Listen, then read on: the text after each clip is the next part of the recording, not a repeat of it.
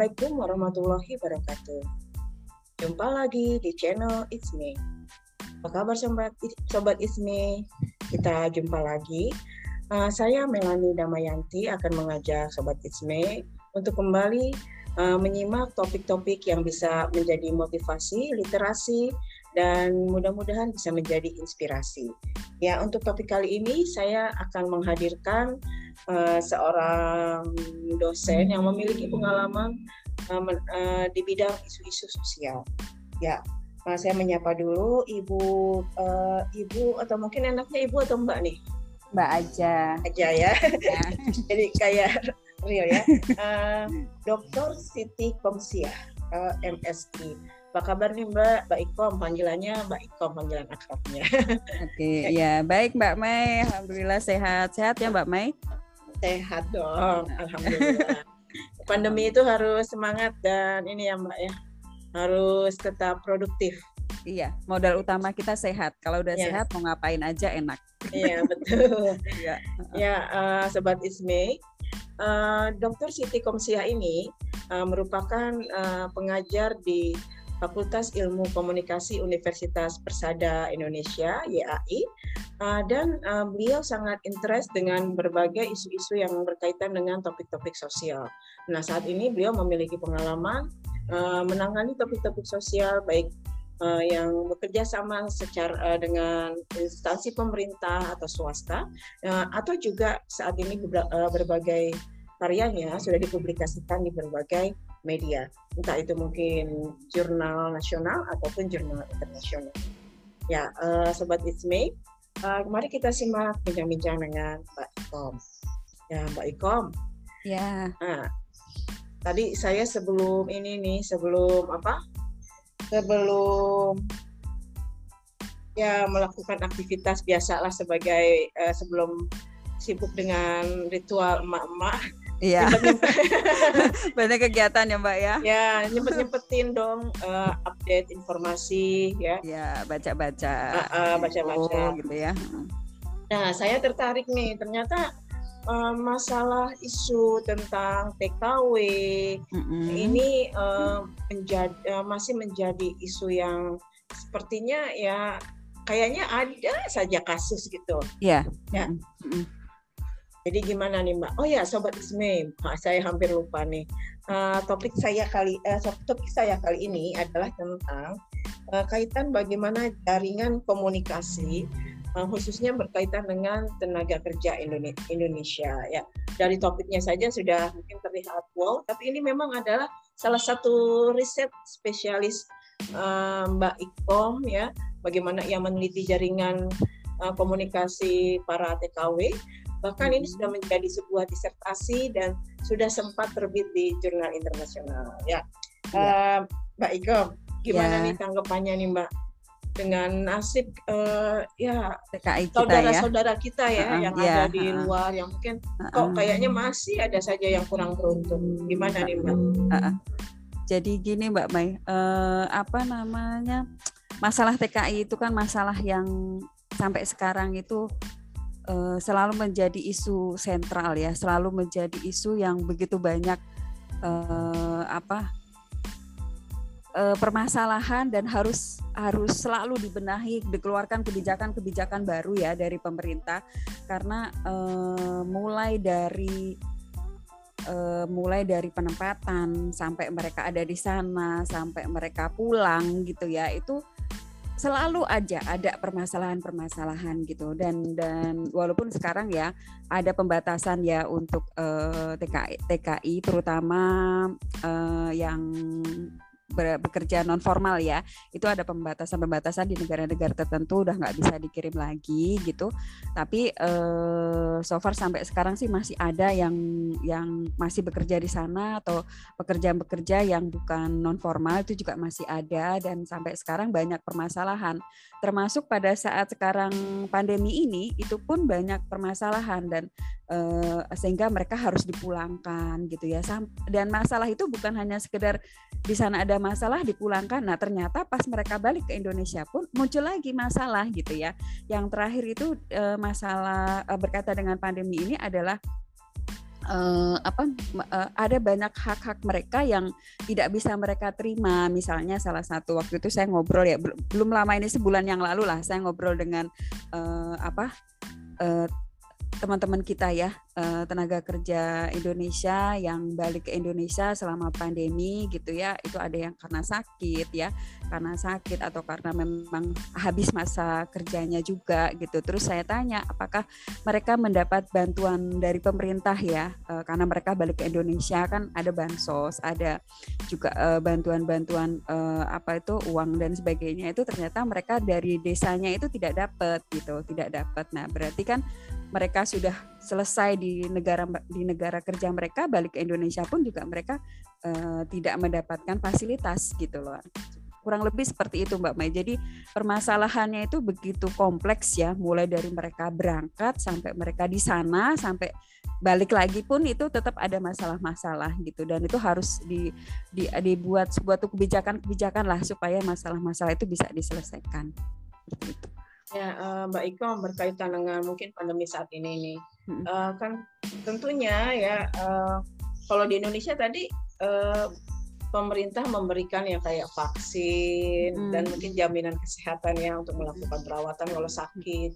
Nah, uh, kalau untuk uh, TKI yang ada di luar nih, sebenarnya hmm. tanggung jawab untuk misalnya bila mereka sakit di sana ya mm-hmm. itu tanggung jawab dari pemerintah Indonesia atau majikan yang ada di ini yang ada uh, di sana yang Bisa. sebagai majikan uh-uh. dia bekerja ya jadi uh, gini Mbak Mai uh, setiap negara itu punya peraturan ya punya peraturan yang tersendiri termasuk juga uh, apa ya kontrak ya kontrak dengan perjanjian dengan eh, PPTKIS-nya waktu mereka berangkat gitu. Jadi misalnya apa aja sih yang mereka uh, apa yang harus uh, yang mereka dapatkan gitu kan selain gaji. Apakah misalnya hari libur gitu ya apakah uh, apa uang tips lah gitu ya mereka uang lembur lah kasarnya ya uang lembur gitu. Atau mereka full day gitu harus selalu bekerja. Nah itu beda-beda termasuk tadi fasilitas-fasilitas kesehatan. Dan uh, tapi di luar itu pun sebenarnya di luar kontrak itu ya di luar kontrak itu ada juga yang memang uh, tergantung bukan hanya tergantung dari kontraknya tapi juga tergantung tergantung dari uh, majikannya gitu kan. Misalnya uh, kalau majikannya mereka sudah banyak juga yang gini Mbak uh, banyak yang mereka itu sebenarnya sudah habis masa kontrak tapi karena majikannya suka gitu kan akhirnya diperpanjang gitu. Begitu begitu juga kalau masalah vaksin. Mungkin secara peraturan itu bukan menjadi uh, kewajiban dari uh, ininya ya uh, yang punya rumah gitu ya atau tuannya gitu. Tapi karena mereka sudah merasa dekat merasa ini bahwa dia adalah tanggung jawab dia dan kalau si uh, yang bekerja di rumahnya itu kenapa-napa kan dia juga kena juga sehingga dia punya rasa untuk uh, untuk ngurus juga gitu ada seperti itu. Jadi sebenarnya tergantung aja tergantung uh, perjanjian di awal dan tergantung uh, apa yang namanya uh, ya kasarnya tuannya lah gitu seperti itu. Ya uh, Mbak Iko tadi kan Mbak Iko udah nyinggung nih kalau tak tandanya uh, mungkin nasib uh, dari saudara-saudara kita yang bekerja sebagai TKI di luar negeri itu kan sangat tergantung kepada peraturan ya peraturannya mungkin beda-beda. Nah, kalau peraturannya mungkin beda, lalu bagaimana kira-kira apakah uh, budaya suatu negara itu ikut mempengaruhi ini, Mbak, interaksi serta perlakuan antara majikan dan TKI? Mm -mm. Jadi uh, budaya itu sangat mempengaruhi ya. Kadang-kadang permasalahan permasalahan tentang uh, buruh migran ini kan banyak banget, Mbak Mai. Uh, misalnya ya kayak uh, gaji tidak dibayar itu paling banyak. Gaji tidak dibayar itu paling banyak. Terus uh, overstay ya uh, overstay itu juga banyak.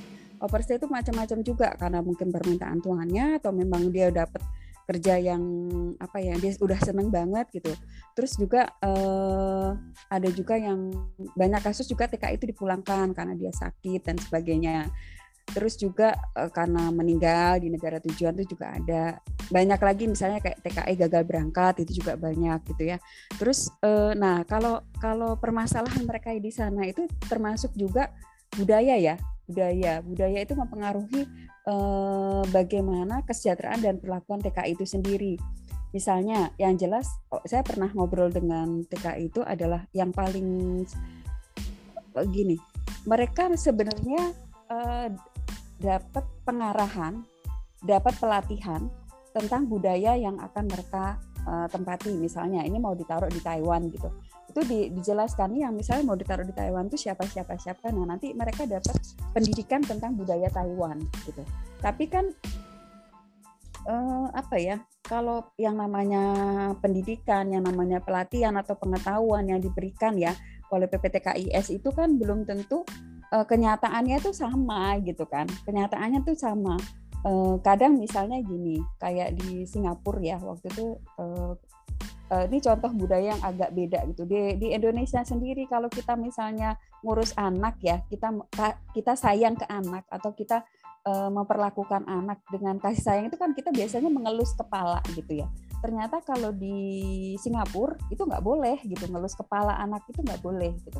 Nah itu kadang-kadang uh, kan nggak dalam tempat pelatihan itu nggak mungkin semua budaya itu dijelaskan secara detail gitu kan. Karena uh, karena apa ya ya karena jadi akhirnya disampaikan hanya sifat-sifatnya umum. Nah mereka sementara pas mereka datang ke negara tujuan gitu ya itu banyak karena mereka hidup bersama di situ kan banyak yang mereka itu oh ternyata ini nggak boleh oh ini nggak boleh gitu ya. Jadi adanya perbedaan budaya adanya perbedaan bahasa ya terus juga uh, kebiasaan-kebiasaan gitu yang di negara tujuan itu yang mereka nggak nggak paham. Apalagi kan eh, teman-teman kita ini kan secara pendidikan ya pendidikan keterampilan pengalamannya gitu ya juga juga kurang gitu kan. Beda dengan kalau misalnya memang dia pendidikannya eh, apa ya sudah sudah punya pendidikan punya pengalaman lah gitu atau mungkin sudah apa banyak-banyak media gitu tapi kan sayangnya eh, teman-teman kita ini pekerja tenaga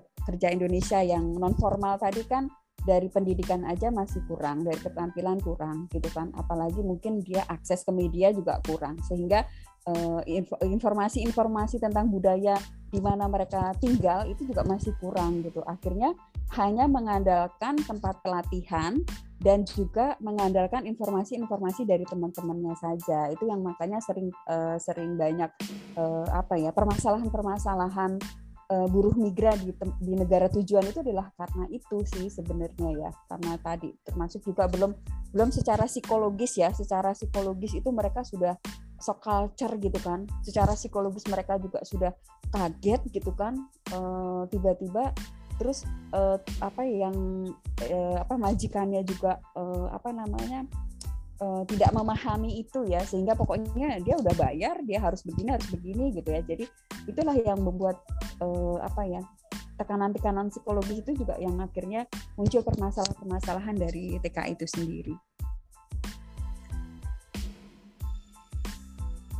Seperti itu Mbak Mei. Jadi ya. belum, belum lagi misalnya hmm, apa ya, simpelnya kayak karena karena saya lebih banyak ke ini ya uh, apa pekerja-pekerja yang non formal ya sehingga kadang-kadang saya tanya apa mereka memahami uh, alat-alat rumah tangga aja mungkin memang kalau di di tempat pelatihan itu dikenalkan ya alat-alat rumah tangga misalnya yang nggak biasa mereka pakai lah misalnya kayak microwave gitu ya.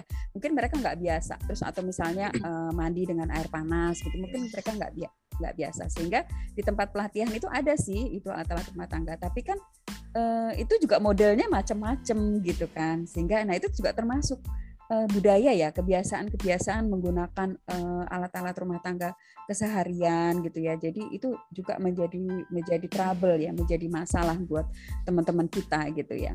Selain tadi faktor kendala bahasa bahasa walaupun mereka ada uh, dikasih pelatihan itu sekitar eh, tiga ya tiga maksimal enam bulan sih maksimal enam bulan tiga sampai enam bulan. Itu pun kalau yang jalurnya resmi. Yang jadi masalah kan kadang-kadang muncul ya eh, mereka berangkat-berangkat yang secara ilegal. Nah itu yang juga menjadi masalah tuh biasanya. Gitu mbak Mai. Ya uh, ini mbak Ikom ya uh, tadi kan uh, disinggung tentang bagaimana adanya perbedaan kultur ya, budaya, uh-uh. budaya ya. Nah, sekarang mungkin kalau kita nih dalam konteks ilmu komunikasi itu kan ada uh, low contact dan high contact, high gitu. Ya. Uh, uh, uh. Nah, uh, ini uh, bisa uh, mempengaruhi tidak bagaimana cara uh, budaya ini mempengaruhi cara interaksi antara apa uh, majikan dengan tuannya. Mm -mm. Ya, jadi uh, budaya juga sangat mempengaruhi ya dalam cara mereka uh, berkomunikasi gitu kan. Yang kita mungkin bagi apa ya, misalnya dalam berinteraksi aja itu pernah saya ngobrol dengan apa ya yang di Singapura gitu ya. Uh, walaupun sih sebenarnya tergantung juga ya, tergantung juga pada uh, majikannya gitu kan. Cuman uh, apa namanya? uh, kebiasaan gitu ya. Terus juga si majikannya itu sendiri seperti apa memperlakukan ya teman-teman kita di sana seperti apa gitu kan. Eh, kadang-kadang juga karena teman-teman kita ini memposisikan bahwa dia pekerja gitu loh. Mereka pekerja. Nah itu juga yang menghambat dalam proses komunikasi. Mungkin karena juga ngelihat oh budayanya beda juga gitu kan.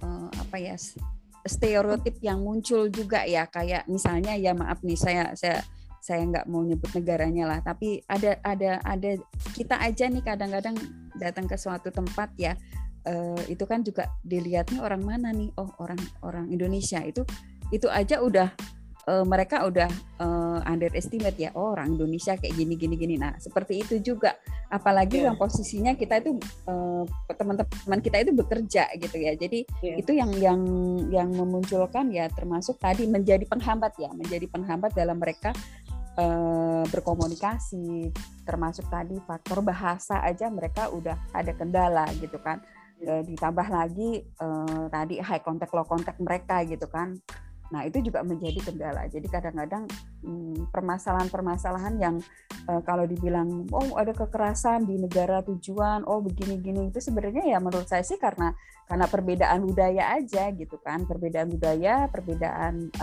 apa ya? Kurang pemahaman ya dalam dalam bahasa gitu dan sebagainya sehingga memunculkan masalah-masalah seperti itu, Mbak. Gitu. Ya, ya benar sekali ya Mbak ya uh, memang kalau untuk masalah budaya ini sesuatu yang kompleks dan memang memerlukan mungkin ya proses waktu untuk memahaminya.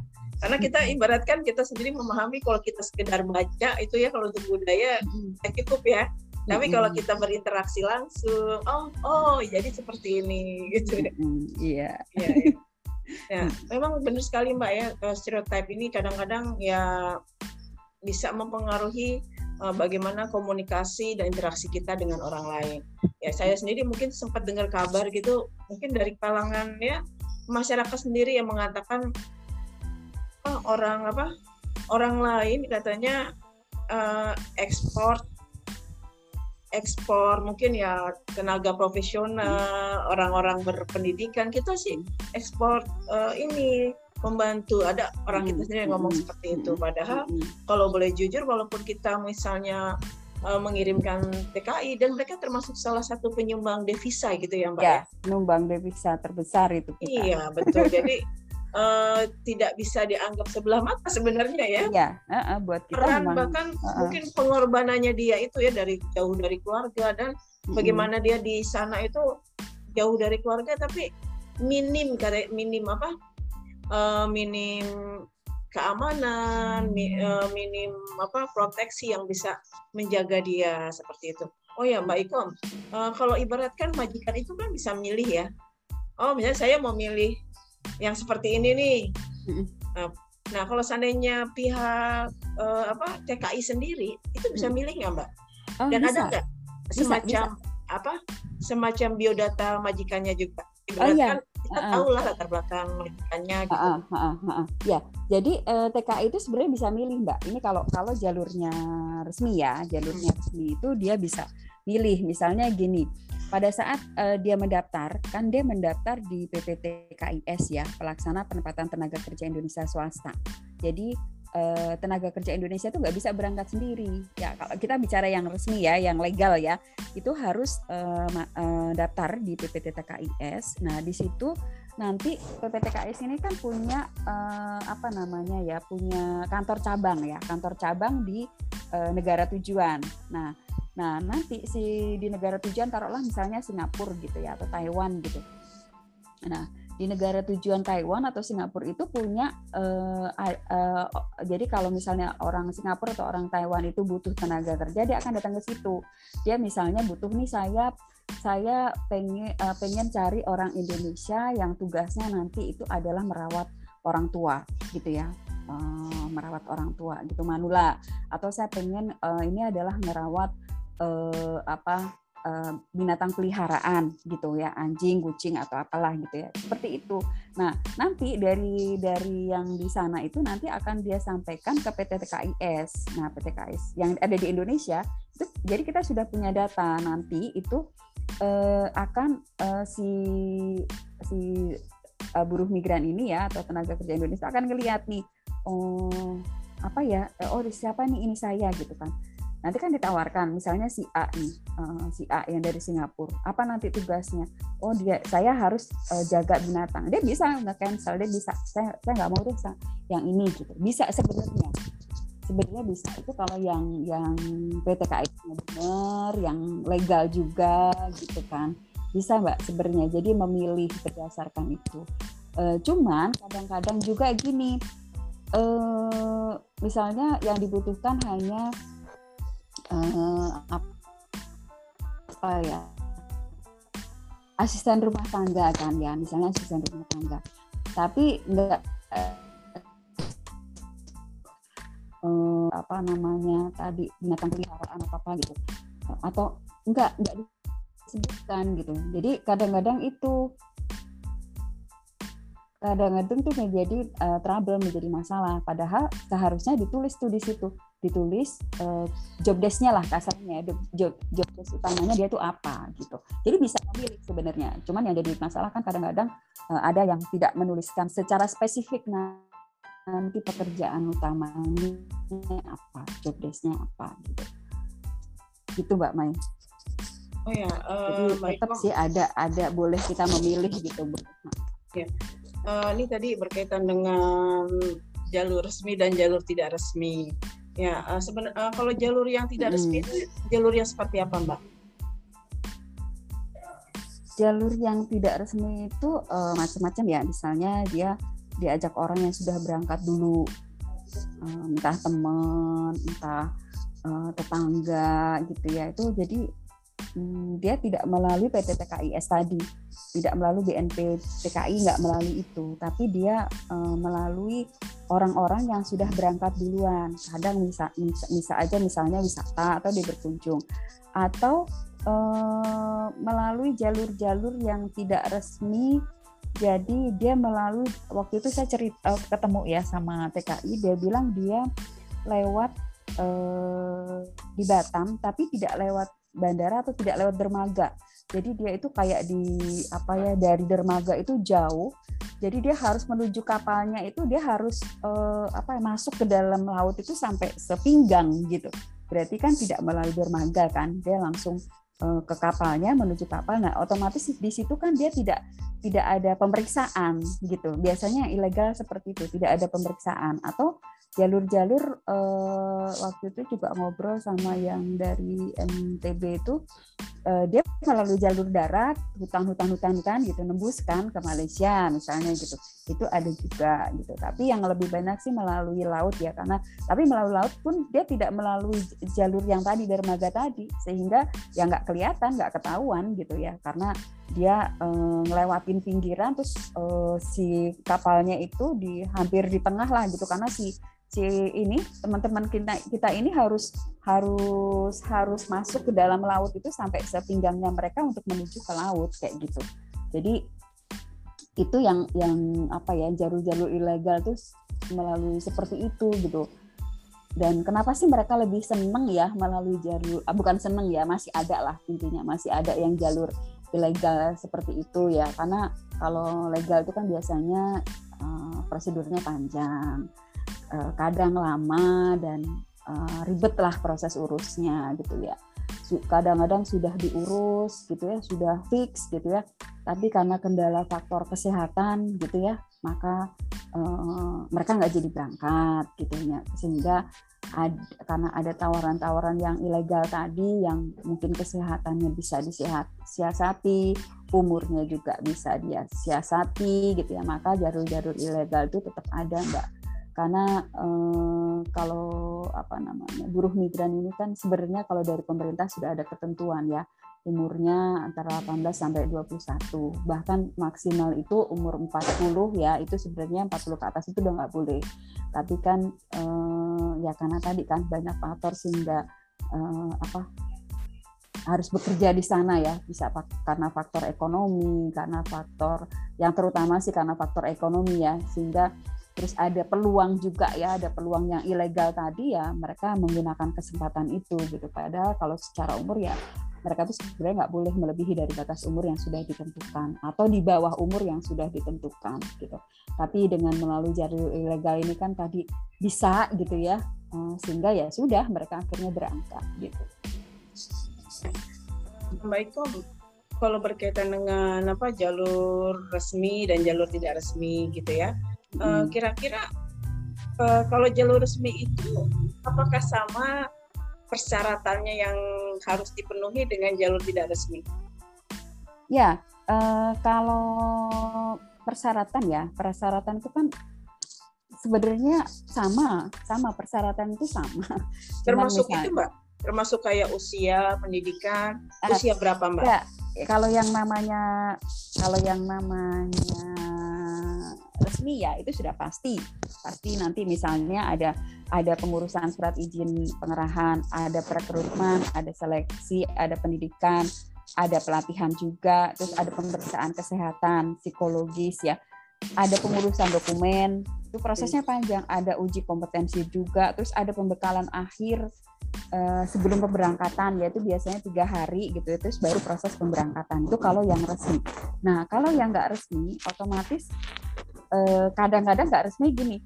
Uh, yang namanya nggak resmi kan entah dia dibawa temennya atau entah dia ngikutin temennya ya akhirnya dia tidak mengurus surat itu gitu loh. Tidak mengurus surat itu uh, ya dia berangkat aja gitu tanpa tanpa ada pemeriksaan kesehatan mungkin kesehatan psikologis juga nggak ada pembekalan pasti nggak ada pembekalan gitu ya uh, mungkin nggak mbak ada semacam ya kayak manipulasi ya manipulasi data uh, usia iya data ya. usia hmm. pendidikan atau mungkin uh, perlu izin surat keluarga juga nggak ya kalau kayak kita mau pergi jauh gitu Ya, kalau resmi pakai, Mbak. Kalau resmi pakai, bahkan uh, kalau dia punya istri, uh, punya suami, dia harus izin istri suami. Uh, kalau dia belum nikah, maka dia harus uh, ini apa uh, apa namanya orang tua. Nah, selain itu dia juga harus izin uh, ini apa kelurahan ya di data. Sebenarnya di data di, di kelurahan atau di desa itu ada data.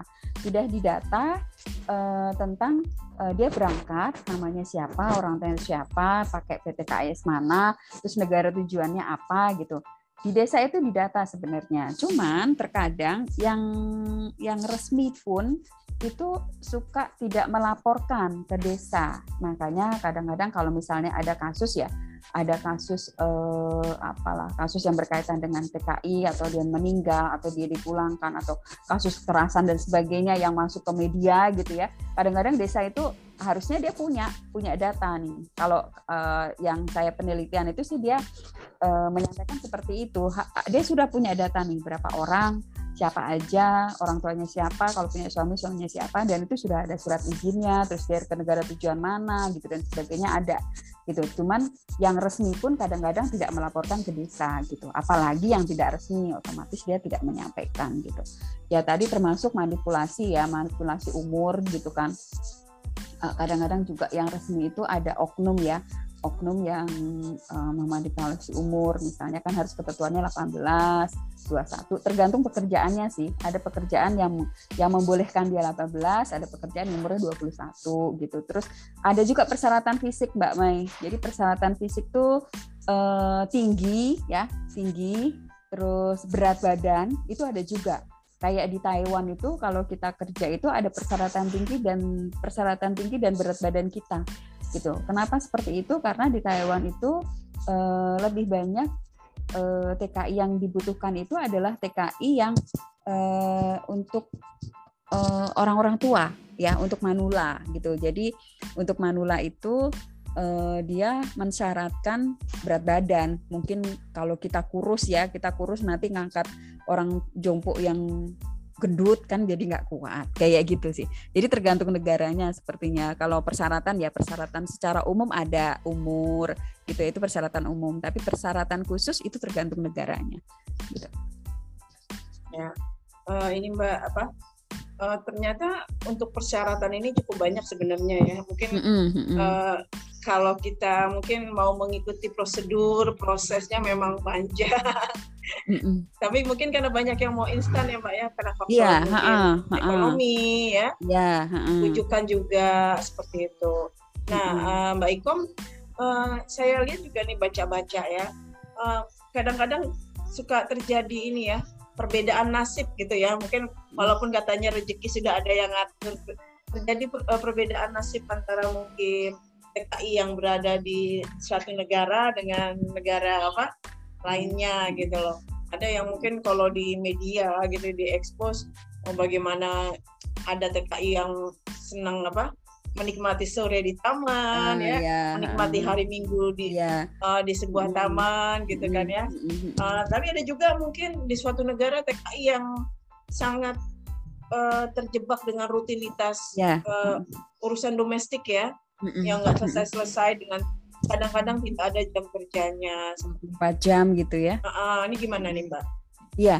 Uh, uh, jadi balik lagi Mbak. Nah nanti di pada saat dia uh, uh, di PPTKS itu kan mulai mulai dari perekrutan sebenarnya. Mulai dari perekrutan itu uh, si apa sih namanya itu uh, sponsor ya sponsor sponsor itu akan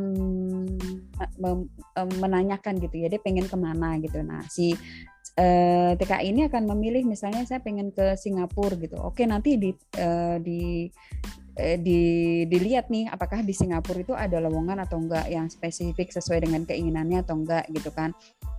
Nah terus selama proses itu pun mereka misalnya ditaruh di tempat pelatihan gitu ya. Ada tempat pelatihan itu yang sedikit tadi yang saya bilang bisa antara 3 sampai 6 bulan gitu. Nah, di tempat pelatihan itu ada yang namanya tadi pembekalan akhir pemberangkatan. Nah, di pembekalan itulah nanti dia akan dapat itu misalnya uh, kan akan digabung tuh Mbak, digabung yang berangkat uh, ke Taiwan, ke Malaysia, ke Hong Kong misalnya dia akan digabung di satu tempat dikasih pembekalan. Pembekalannya apa? Termasuk tadi sosial budaya kayak gitu-gitu ya bahasa, termasuk perjanjian. Nah, perjanjian itu mereka harus ngebaca perjanjiannya mereka. Nah, perjanjian tadi kan ada perjanjiannya isinya apa? Kalau negara misalnya kayak Hong Kong ya.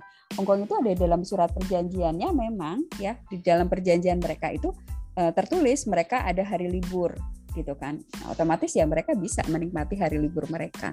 Sedangkan uh, kayak negara lain ya uh, itu tidak tertulis gitu tidak tertulis di dalam perjanjian itu. Memang sudah ada di dal, uh, sebelum mereka berangkat mereka sudah diterima perjanjian itu.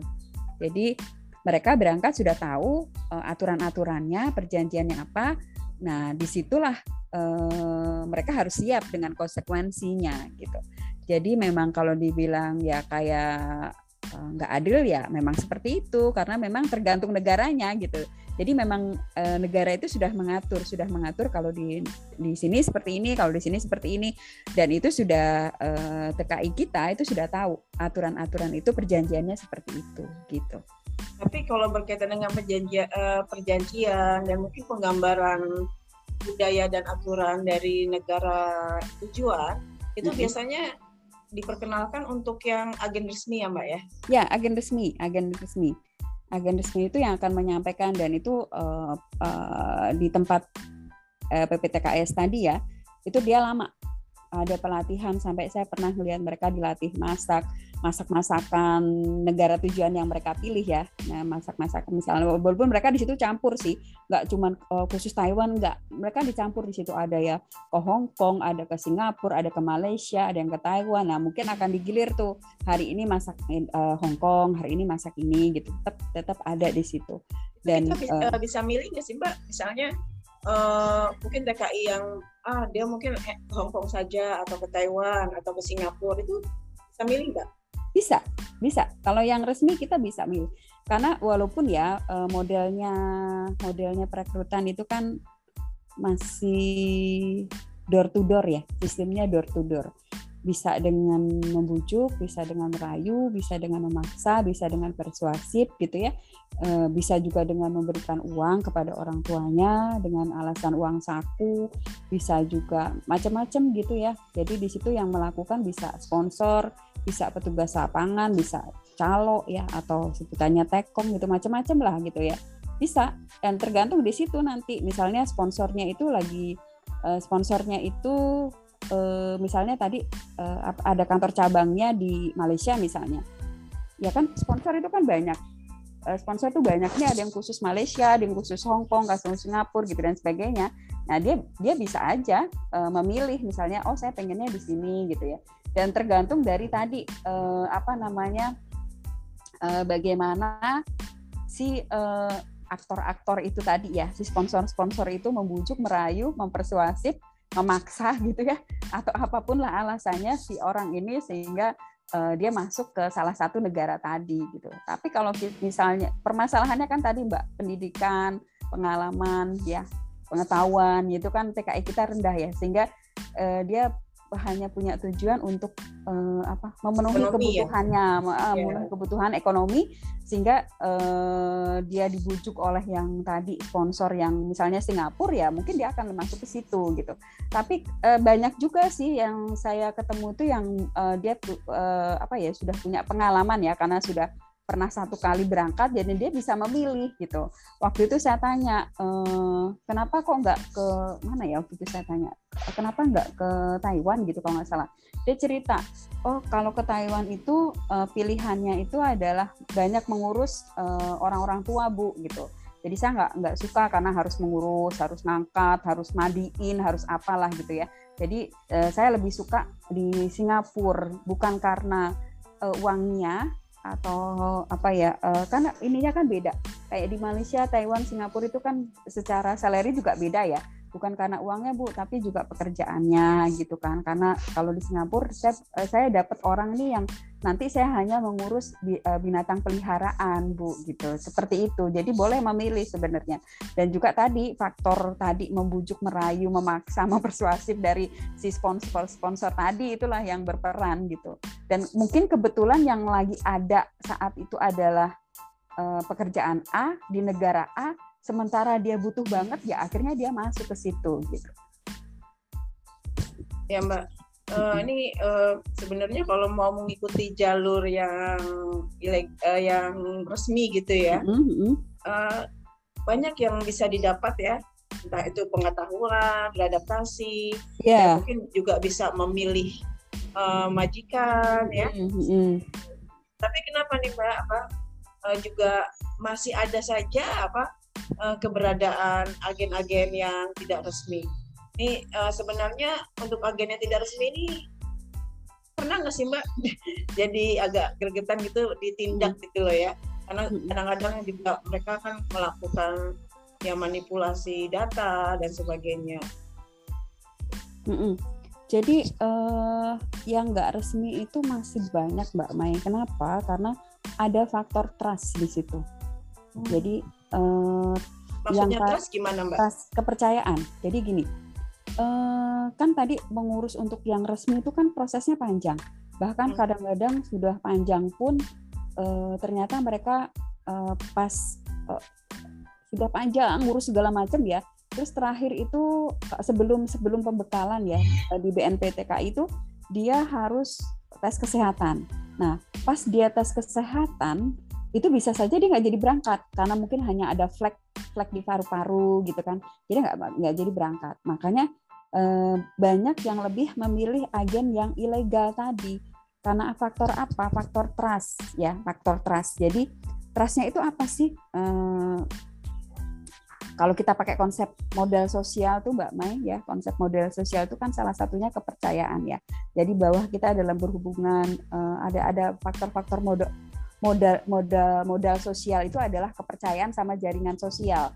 Jadi mereka itu lebih apa ya lebih percaya, lebih uh, faktor kepercayaan kepada orang baik itu si sponsornya tadi atau caloknya tadi atau temennya tadi atau siapa pun lah yang deket dengan mereka ya gitu ya yang deket dengan mereka uh, ya mereka berangkat gitu. Termasuk di dalam jaringan sosial mereka. Jadi di dalam jaringan sosial itu mereka kan uh, mereka berteman dengan siapa? Mereka berhubungan dengan siapa? Nah uh, semakin dia deket dengan orang itu maka dia akan semakin percaya kan gitu. Semakin dia percaya. Nah trustnya itulah yang mereka akhirnya ilegal itu masih ada gitu.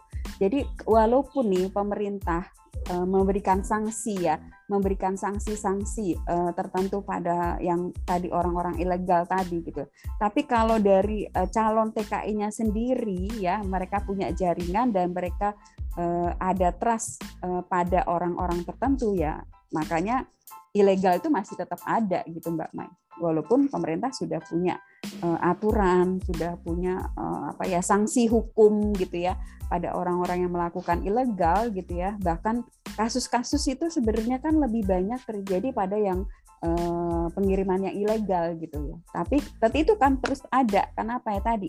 Ada jaringan sosial, ada trust ya kepercayaan dari calon-calon eh, TKI ini uh, sehingga mereka memilih yang ilegal tadi gitu ya di luar di luar proses yang memang kalau ilegal itu lebih cepat lebih mudah lebih simpel gitu ya di luar itu pun ya tadi ada faktor trust dan jaringan sosial gitu mbak oh ya ini juga mbak dari sekian banyak kasus yang saya perhatikan gitu ya mm-hmm. uh, sepertinya mayoritas kebanyakan gitu ya uh, mengenai yang perempuan ya Ya, ya. Ini ada faktor apa tuh?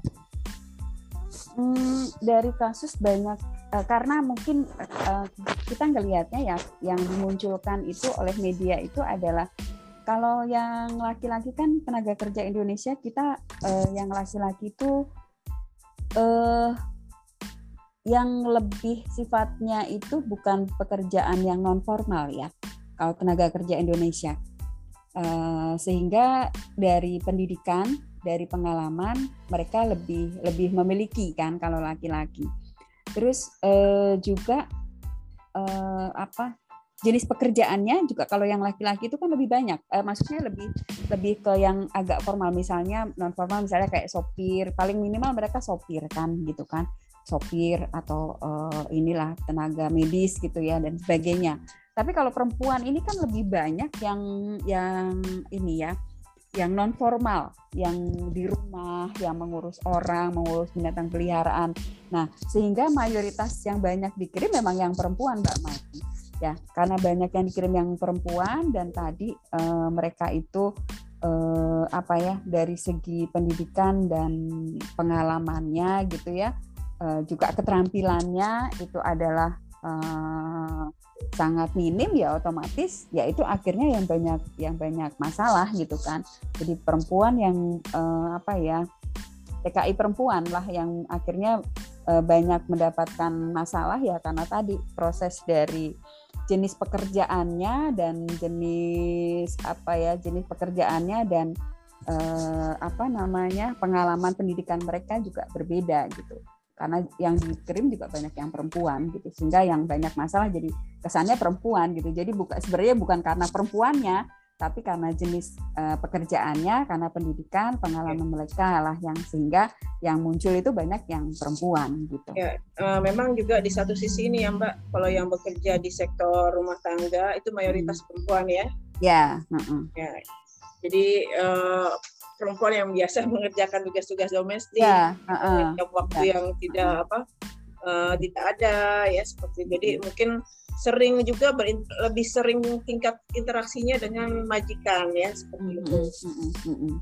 ya uh, Mbak Iko uh, menarik sekali ini bincang-bincang kita tentang apa uh, jaringan komunikasi pekerja uh, migran atau TKI ya uh, Sobat Ismay Uh, jadi jaringan komunikasi tenaga kerja Indonesia ini juga menjadi uh, salah satu tugas akhir dari uh, Mbak Siti Komsiah ya untuk dapat lulus ya uh, di menjadi doktor ilmu komunikasi dari Universitas Pajajaran. Nah kalau boleh tahu Mbak berkaitan dengan risetnya itu makan waktu berapa lama Mbak? Aduh, jadi kalau ditanya berapa lama, jadi Mbak Mai itu eh, pertama ada beberapa hal ya yang yang eh, apa namanya yang menjadi kendala waktu saya penelitian. Kalau diukur waktunya, saya bisa menyelesaikan eh, dokter ini lima tahun ya, hampir lima tahun gitu kan. Tapi untuk ke lapangannya sendiri sih kurang lebih empat tahun kurang lah ya Wah, lama, lama juga ya, empat tahun. Lama. Kalau boleh tahu, jaringan uh, komunikasinya itu maksudnya seperti apa sih, Mbak? Uh, uh. Jadi uh, waktu itu saya saya tertarik gitu ya. Uh, kenapa sih uh, saya mau ngelihat bagaimana uh, jaringan komunikasi di calon tenaga kerja gitu ya tenaga, tenaga kerja yang khususnya yang perempuan gitu ya uh, sehingga mereka berangkat. Sampai makanya muncul yang tadi kita bicarakan yang legal sama ilegal tadi gitu kan. Udah jelas kalau ilegal itu kan masih banyak muncul masalah gitu ya. Kenapa mereka memilih ilegal gitu? Nah saya mau ngelihat jaringan yang terbentuk tadi, itu seperti apa gitu dalam dalam uh, apa calon tenaga kerja tadi gitu. Nah uh, ternyata ya kalau dari hasil penelitian saya itu jaringan komunikasi itu sangat penting dalam uh, proses uh, perekrutan sampai pengiriman uh, calon tenaga kerja Indonesia. Kenapa? Karena ya tadi uh, calon tenaga kerja itu atau buruh migran itu ya mereka pergi itu jarang, Mbak, jarang banget yang mereka itu uh, mendaftarkan sendiri gitu ya, mendaftarkan sendiri ke PT TKIS jarang. Punya keinginan misalnya walaupun mereka terdesak oleh faktor ekonomi itu ya jarang dia datang ke kantor BPTKIS mendaftar untuk jadi tenaga kerja gitu ya. Itu yang non formal jarang. Tapi lebih banyak adalah karena jaringan di dalam kelompok mereka. Nah jaringannya itu apa? Bisa karena uh, mantan mantan ya mantan pekerja sendiri ya mantan buruh migran sendiri terus tadi ya ada sponsor sponsor sponsor ada teman, ada temennya temen gitu ya, eh, apa temennya saudara dan sebagainya. Nah itu ternyata ngebentuk jaringan tadi. Nah dari situ akan muncul tuh eh, agen ya atau aktor-aktor yang bagaimana itu akan mempengaruhi calon para calon TKI dengan segala caranya tadi bisa membujuk, bisa merayu, bisa memaksa, bisa persuasif gitu dan itu bisa saja misalnya teman, bisa sponsor, bisa keluarga. Nah, saya pengen lihat nih orang mana yang paling dominan, siapa sih yang menjadi aktor utama di situ gitu. Oh, nah, jadi Mbak Ikom nih uh, selain melihat agennya juga juga melihat dari simpul-simpul jaringan itu ya Mbak ya? Ya, uh, saya mau lihat simpul-simpul jaringannya itu. Jadi yang itu mana? Uh, wilayahnya di mana aja Mbak? Uh, itu yang bikin lama juga ya Mbak Mei itu adalah karena mencari lokasi tadi karena eh, apa ya isu tentang tentang apa namanya buruh migran ini kan sensitif ya sensitif apalagi kalau kita masuk ke agennya. Jadi kalau kita masuk ke agennya itu agak sensitif. Jadi saya pernah coba pertama itu yang ada di Jakarta gitu ya. Ternyata uh, sudah fix sudah ini sudah ini gitu. Pas ketemu ternyata mereka uh, takut gitu ya. Dalam arti takut karena nanti uh, saya nggak tahu ya ketakutan mereka mungkin nanti ketahuan ada yang mereka lakukan secara ilegalnya juga walaupun le mereka legal gitu ya atau apalah gitu. Akhirnya saya mundur saya cari lokasi lagi gitu ya. Sampai akhirnya saya yang agak fix yang fix yang terakhir saya lakukan itu adalah di Cilacap Nah, kenapa Cilacap? Karena Cilacap itu untuk urutan Jawa Tengah dia uh, nomor satu, si apa uh, kantong buruh migrannya itu nomor satu, gitu ya. Jadi saya putuskan akhirnya di, di Cilacap gitu. Bukan main Mbak, jadi sempat mengunjungi atau menjajaki beberapa lokasi mm-hmm. uh, di luar Cilacap, Mbak ya. Tapi yeah. uh, itu ditolak atau gimana? Atau karena tidak mungkin saja? Uh, Iya, ditolak karena ya tadi karena mungkin sensitif, terus eh, apa ya mereka eh, takut apa takut dari hasil penelitian ini eh, apa ya mereka melakukan ada hal-hal yang mereka lakukan juga yang ilegal mungkin ya saya juga nggak tahu karena uh, mereka menolak gitu ya menolak untuk uh, saya jadikan objek gitu ya jadikan objek penelitian gitu ya akhirnya saya mundur gitu kan yeah. Iya. uh, jadi ya, mereka punya alasan sendiri lah yang nggak mungkin kita ini ya karena kan memang memang sensitif ya uh, masalah buruh migran itu sensitif gitu apalagi kalau ternyata uh, apa ada hal-hal yang mungkin mereka lakukan tidak sesuai dengan prosedur gitu kan misalnya ya tidak sesuai dengan prosedur ya uh, ada hal seperti itu ya mungkin mereka akhirnya menolak gitu. Saya juga nggak tahu sih alasannya tapi, apa. Tapi uh, yang menarik uh, yang terakhir ini apa uh, Baikom juga tetap pakai kayak surat ya surat penelitian gitu kah dan membukanya Baikom yang sebenarnya kalau untuk tujuan riset seperti itu. Mm -hmm. uh, jadi kalau langsung ke lapangan tuh agak sulit ya Mbak Mai. Jadi akhirnya saya menggunakan dua jalur ya dua jalur. Yang pertama adalah jalur non formal gitu ya. Yang kedua adalah jalur formal. Non formalnya apa nih mbak non, jadi saya pakai jalur formal dulu jadi jalur formal itu untuk mencari yang non formal gitu jadi jalur formal itu saya bawa surat uh, ke kantor resmi BNP uh, BNP 2 TKI gitu kan saya langsung ke situ nah dari situlah uh, itu nggak dapat data apa-apa. Artinya saya menembus aja untuk dia bisa tahu ini saya saya harus hubungin siapa ya gitu kan. Kira-kira orang-orang yang paling kompeten gitu ya di dalam ini siapa gitu atau uh, eh, PPTKIS yang paling memungkinkan tuh yang mana gitu. Nah sebenarnya itu aja.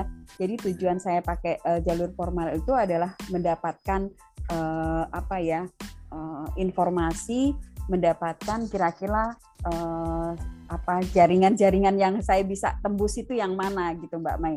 Jadi dari situ akhirnya uh, saya diinformasikan oh PTKES itu yang paling paling memungkinkan Bu pakai ini gitu dari situ uh, udah nggak pakai surat lagi karena sudah informal tuh di situ. Dan masuk ke dalam uh, calon-calon buruh migrannya saya udah personal tuh di situ. Sudah personal sudah nggak nggak lagi pakai uh, surat gitu kan. Karena saya harus uh, apa ya harus secara personal uh, bagaimana uh, karena tujuan saya adalah untuk melihat jaringan komunikasi. Jadi ya, saya harus secara personal menghubungi orang per orang tadi untuk uh, apa ya untuk melihat model jaringan komunikasinya seperti apa sih? Jadi misalnya uh, si A gitu ya si A itu uh, siapa yang dia hubungi kalau uh, waktu pertama kali dia mencari informasi tentang ini gitu. Nah akhirnya uh, si A akan bilang misalnya si B terus cari saya harus hubungin si B nih Mbak Mai. Hubungin si B si B itu siapa ke si C? Nanti bisa bisa ketemu temu lagi tuh. Jadi ngebentuk sebuah pola gitu. Ternyata hmm. akhirnya ketemu uh, orangnya itu akhirnya polanya adalah yang paling banyak dihubungi adalah si X misalnya gitu nah si X-nya itu saya cari X-nya itu siapa ya? X-nya itu adalah tadi e, ternyata yang paling besar itu adalah e, apa namanya mantan buruh migran. Jadi e, tadi ternyata benar bahwa dalam jaringan itu dalam jaringan komunikasi itu trust gitu ya, kepercayaan dan mereka lebih percaya pada mantan buruh migran ya mantan buruh migran. Nah itu saya cari lagi. Eh, Ini uh, mantan buruh migran otomatis mantan buruh migran yang sukses gitu ya mbak? Uh, sukses enggak juga sih, tapi artinya mereka pernah gitu aja. Jadi tidak harus secara materi mereka sukses ya, tidak tidak secara materi mereka sukses, tapi uh, tidak bermasalah aja, tidak bermasalah dan mereka sudah pernah gitu. Jadi mereka kenapa mereka lebih percaya sama apa uh, mantan ya mantan buruh migran karena uh, ya tadi dia tidak ada masalah gitu loh. Artinya dia uh, uh, apa terpenuhi secara ekonomi dan di situ dia nggak punya masalah apa-apa gitu nggak sakit, nggak apa, nggak dipulangkan, nggak apa gitu ya, nggak dapat kekerasan, nggak apa gitu. Jadi dia lebih dapat lebih percaya mendapatkan informasinya itu adalah dari mantan buruh migran. Jadi ketemu aktornya yang paling dominan itu itu, lalu yang kedua nanti bridge-nya itu adalah penghubungnya itu adalah baru sponsor tadi gitu. Uh, Tapi ini untuk pola yang resmi atau tidak resmi, Mbak? Uh, nah, itu sebenarnya eh, agak nyampur ya, agak nyampur di situ. Kenapa? Karena pas lagi kebentuk ngebentuk jaringan itu eh, mereka tidak menyebutkan uh, saya tidak memisahkan ya, saya tidak memisahkan yang resmi dengan tidak resmi karena uh, saya langsung masuk ke mereka memang sengaja dalam penelitian saya tidak melihat ini nanti mereka endingnya jalur resmi atau enggak gitu enggak. Saya hanya me me melihat aktor-aktor yang dominan dalam jaringan komunikasi mereka itu siapa sih gitu. Kan kan kalau uh, kalau selama ini kan orang me, me, apa ya menuduh gitu ya atau me, menganggap bahwa uh, sponsor sponsor atau uh, calo gitu ya kasarnya calo itu adalah uh, menjadi masalah utama gitu loh karena dengan mereka membujuk memaksa dan sebagainya gitu. Ternyata enggak juga gitu karena uh, di situ uh, da, mereka memutuskan untuk berangkat itu lebih percaya mantan buruh migrannya gitu yang aktor utama ya aktor utama itu. Baru yang kedua adalah tadi sponsor-sponsor tadi dan ke, uh, yang yang agak overlap adalah uh, si mantan buruh migran ini biasanya dia juga menjadi sponsor gitu. Jadi bisa dibilang ya otomatis mantan buruh migran dan sponsor itu ya kayak jadi satu karena biasanya kalau dia sudah menjadi uh, mantan buruh migran dia lebih dulu berangkat ya eh, kembali ke desanya kadang-kadang menjadi agen gitu ya menjadi agen atau menjadi sponsor atau menjadi calo juga gitu ya. Uh, bahkan ada juga yang dia memiliki kantor gitu kan PPTKIS tadi atau dulu disebutnya PJTKI sih dan ada juga menjadi karyawan atau pelatih di lembaga pelatihan itu gitu ya. Nah itu itu yang yang yang apa ya mereka tuh berperan ganda di situ. Jadi kalau kita bilang uh, siapa aktor yang paling dominan ya aktor paling dominan adalah mantan buruh migran itu. Uh, selebihnya karena dia juga uh, sebagai sponsor juga sebagai calo juga gitu kan. Sebagai pelatih juga ya di tempat ya. pelatihan. yeah bukan main nih Mbak Ikong. Uh, kebayang mungkin waktu yang waktu dan tenaga ya yang harus apa dilakukan ya untuk menyusuri uh, dan mengetahui jaringan komunikasi tenaga kerja migran Indonesia ya. Itu baru satu ya yang Cilacap. Mungkin kalau nanti mau menyusuri lagi di bidang lain wah bukan iya. main ya. Nah, tapi uh, kira-kira dari riset yang Mbak Iko melakukan ya jaringan komunikasi uh, tenaga kerja migran ini ada nggak insight atau hikmah yang Mbak Ikom dapat? Hmm, banyak ya Mbak gitu. Salah satunya sih kalau uh, kalau untuk uh, saya uh, gini, kalau untuk pribadi pasti ada gitu ya. Tapi kalau misalnya untuk uh, apa ya? Yang untuk pribadi mbak khususnya. Ah, oke. Okay. Kalau untuk pribadi itu jadi hmm, banyak hal ya. Salah satunya bisa kita lihat bagaimana sih perjuangan ya uh, perempuan ya, terutama perjuangan perempuan. Uh, kadang-kadang mereka bercerita sampai nangis-nangis gitu ya, karena itu uh, mereka harus pergi meninggalkan anak ya meninggalkan anak terutama hanya untuk memenuhi kebutuhan mereka gitu ya. Mereka harus uh, apa tuh mereka mereka ada ibu yang cerita tuh sampai dia nangis karena memang dia kalau nggak salah pendidikan ya. Pendidikan itu kan minimal sebenarnya SMP ya Mbak Mai. Tapi ada ya tadi ya ada uh, bisa lah di ini kan sehingga mereka yang pendidikan SD juga dia berangkat. Nah dia sampai dia bilang saya keluar dari desa aja nggak pernah bu gitu. Terus tiba-tiba saya harus ke negara yang saya nggak tahu seperti apa gitu. Uh, ya tapi saya harus lakukan gitu. Kenapa? Karena untuk kalau di sini saya nggak dapat apa-apa gitu.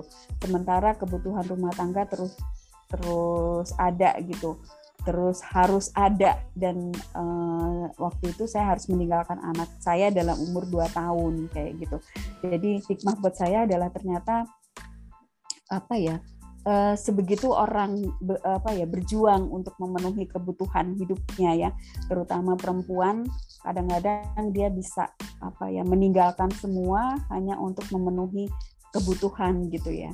Walaupun ada faktor-faktor yang lain gitu ya uh, ada juga yang ini Mbak Mai uh, dia uh, bukan untuk memenuhi kebutuhan, tapi si perempuan ini adalah dia pergi untuk melupakan oh. itu melupakan, melupakan uh, apa ya? Ya kisah ya pribadinya ya, gitu kisah ya. pribadinya ada juga yang seperti ya, itu ya mungkin gagal ya. rumah tangga putus ya, cinta gagal, uh, gagal rumah tangga ya. putus cinta ada juga yang ya. seperti itu gitu ya manusiawi lah ya jauh yang yang buat pribadi saya bahwa ternyata perjuangan perempuan itu untuk ngebantu beban rumah tangga itu sangat sangat besar gitu ya sampai mereka berjuang uh, rela lah mengorbankan uh, apa namanya keegoisan sendiri untuk memenuhi kebutuhan rumah tangga gitu.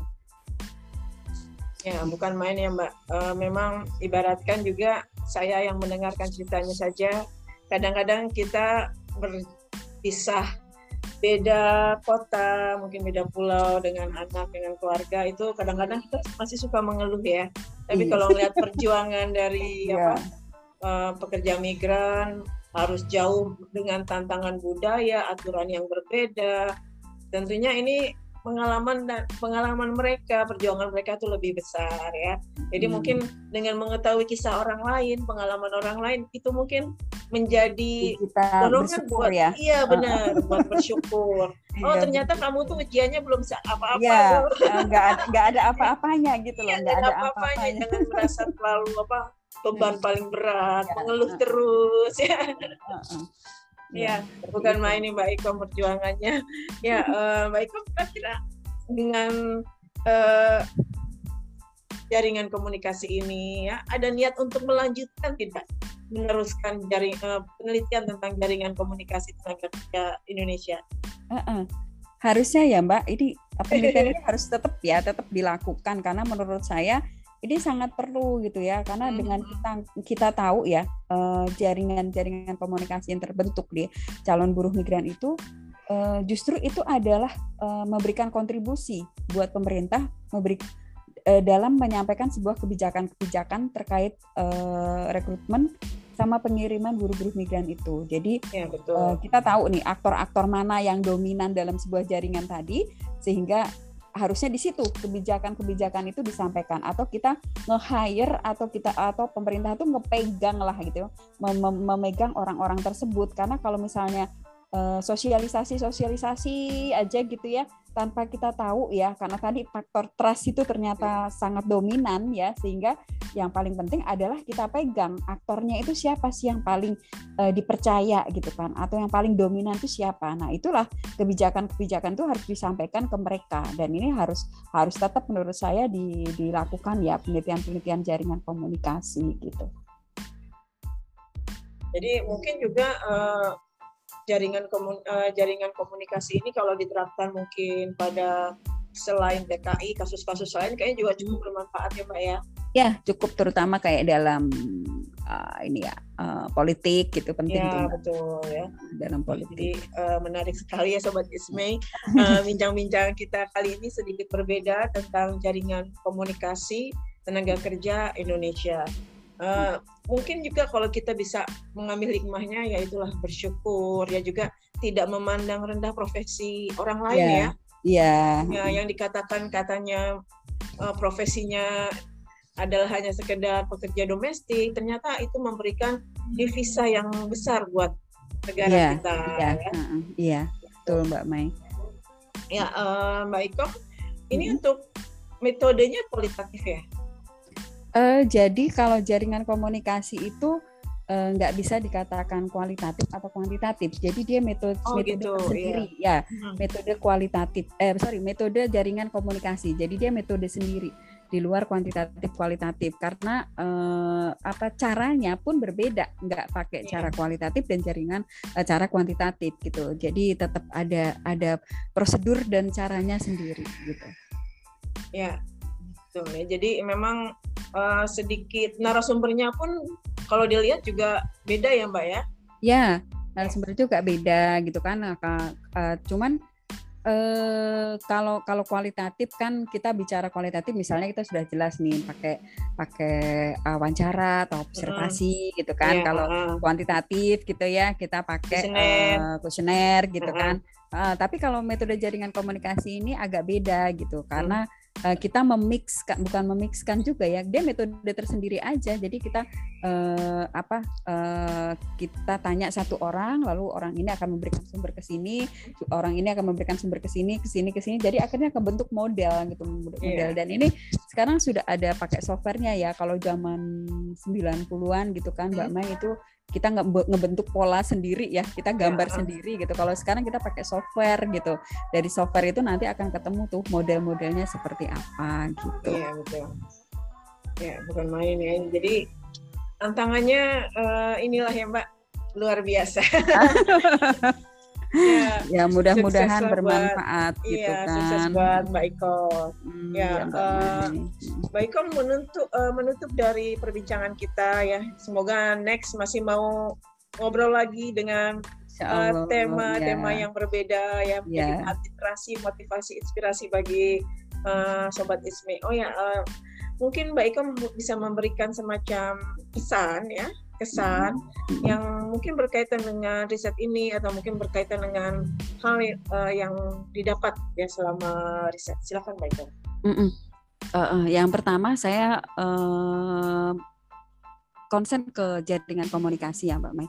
Jadi jaringan komunikasi ini adalah sebuah metode uh, penelitian yang spesifik ya, yang biasanya memang dipakai oleh orang sosiologi yang akhirnya di era 20-an lah itu ngehits lah di komunikasi gitu ya.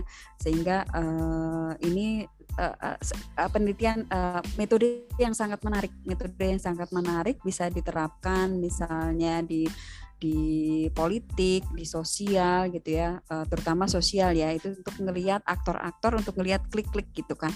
Nah, sehingga dari situ uh, tergantung siapa yang akan menggunakan ya penelitian ini sehingga kita akan ketemu aktor atau aktor-aktor dominan dalam sebuah jaringan di situ. Nah, uh, bisa nanti si pembuat kebijakan atau siapa pun itu akan tahu nih aktor siapa sih yang dominan. Nah, itulah yang akan kita uh, apa yang akan menyampaikan kebijakan-kebijakan tersebut misalnya kalau pemerintah gitu atau juga sih sekarang lebih banyak juga metode jaringan komunikasi itu dipakai di media Mbak Mai bukan hanya sosial. Kalau yang saya tadi kan kebetulan yang eh, apa jaringan komunikasi yang penelitian saya itu lebih ke lapangan. Nah, jaringan komunikasi ini sekarang banyak yang juga pakai media. Jadi ngelihat misalnya di Twitter atau di Facebook gitu ya atau di apa pun lah ya media sosial itu eh, akan kebentuk ngelihat jaringan-jaringannya terbentuk seperti apa. Nah, itu sesuatu yang menarik ya, menarik. Bisa dikembangkan lagi terutama di ilmu komunikasi ya karena saya ngelihat eh, di komunikasi ini masih sangat sedikit yang meneliti tentang jaringan komunikasi dan kebetulan oh. kemarin itu uh, di di saya ya di apa uh, di Unpad kemarin ini kayaknya saya yang ngawalin tuh kemarin tuh gitu kan. hmm. kan jadi uh, apa menarik walaupun sih kalau di UI ya sudah banyak di penelitian. Iya di UI ada Pak Erianto juga ya. Ya. Uh, ya. ya. Uh, Sobat Isme, uh, demikian bincang-bincang saya dengan Mbak Siti Komsiah ya tentang jaringan uh, komunikasi tenaga kerja Indonesia. Ya mungkin kalau kita bicara tentang sejauh mana sih jaringan komunikasi tenaga kerja Indonesia ini mungkin memerlukan pembicaraan yang panjang lagi.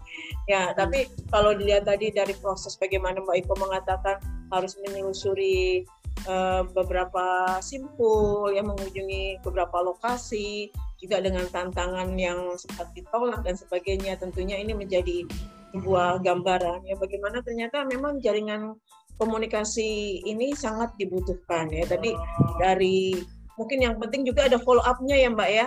Ya ada dari sebuah riset tuh ya jadi ya. ada follow up-nya itu yang terpenting. Nah itu mungkin follow up dalam kebijakan dan sebagainya. Ya sobat It's May demikian bincang-bincang saya dengan Siti Komsia tentang jaringan uh, komunikasi tenaga kerja Indonesia. Iya, Mbak ya. Ma. Terima kasih Mbak Iko. Ya, terima ya, kasih Mbak Ma. selalu ya. Terima kasih ya, terima ya. kasih ya untuk bisa sharingnya di sini. Semoga ya. bermanfaat. Amin. Ya. ya. ya. Uh, Sobat Ismay, ambil positifnya, buang negatifnya. Semoga yeah. kita terus dimampukan Tuhan untuk mengerjakan kebaikan. Salam sehat, salam literasi. Ya, ya, assalamualaikum.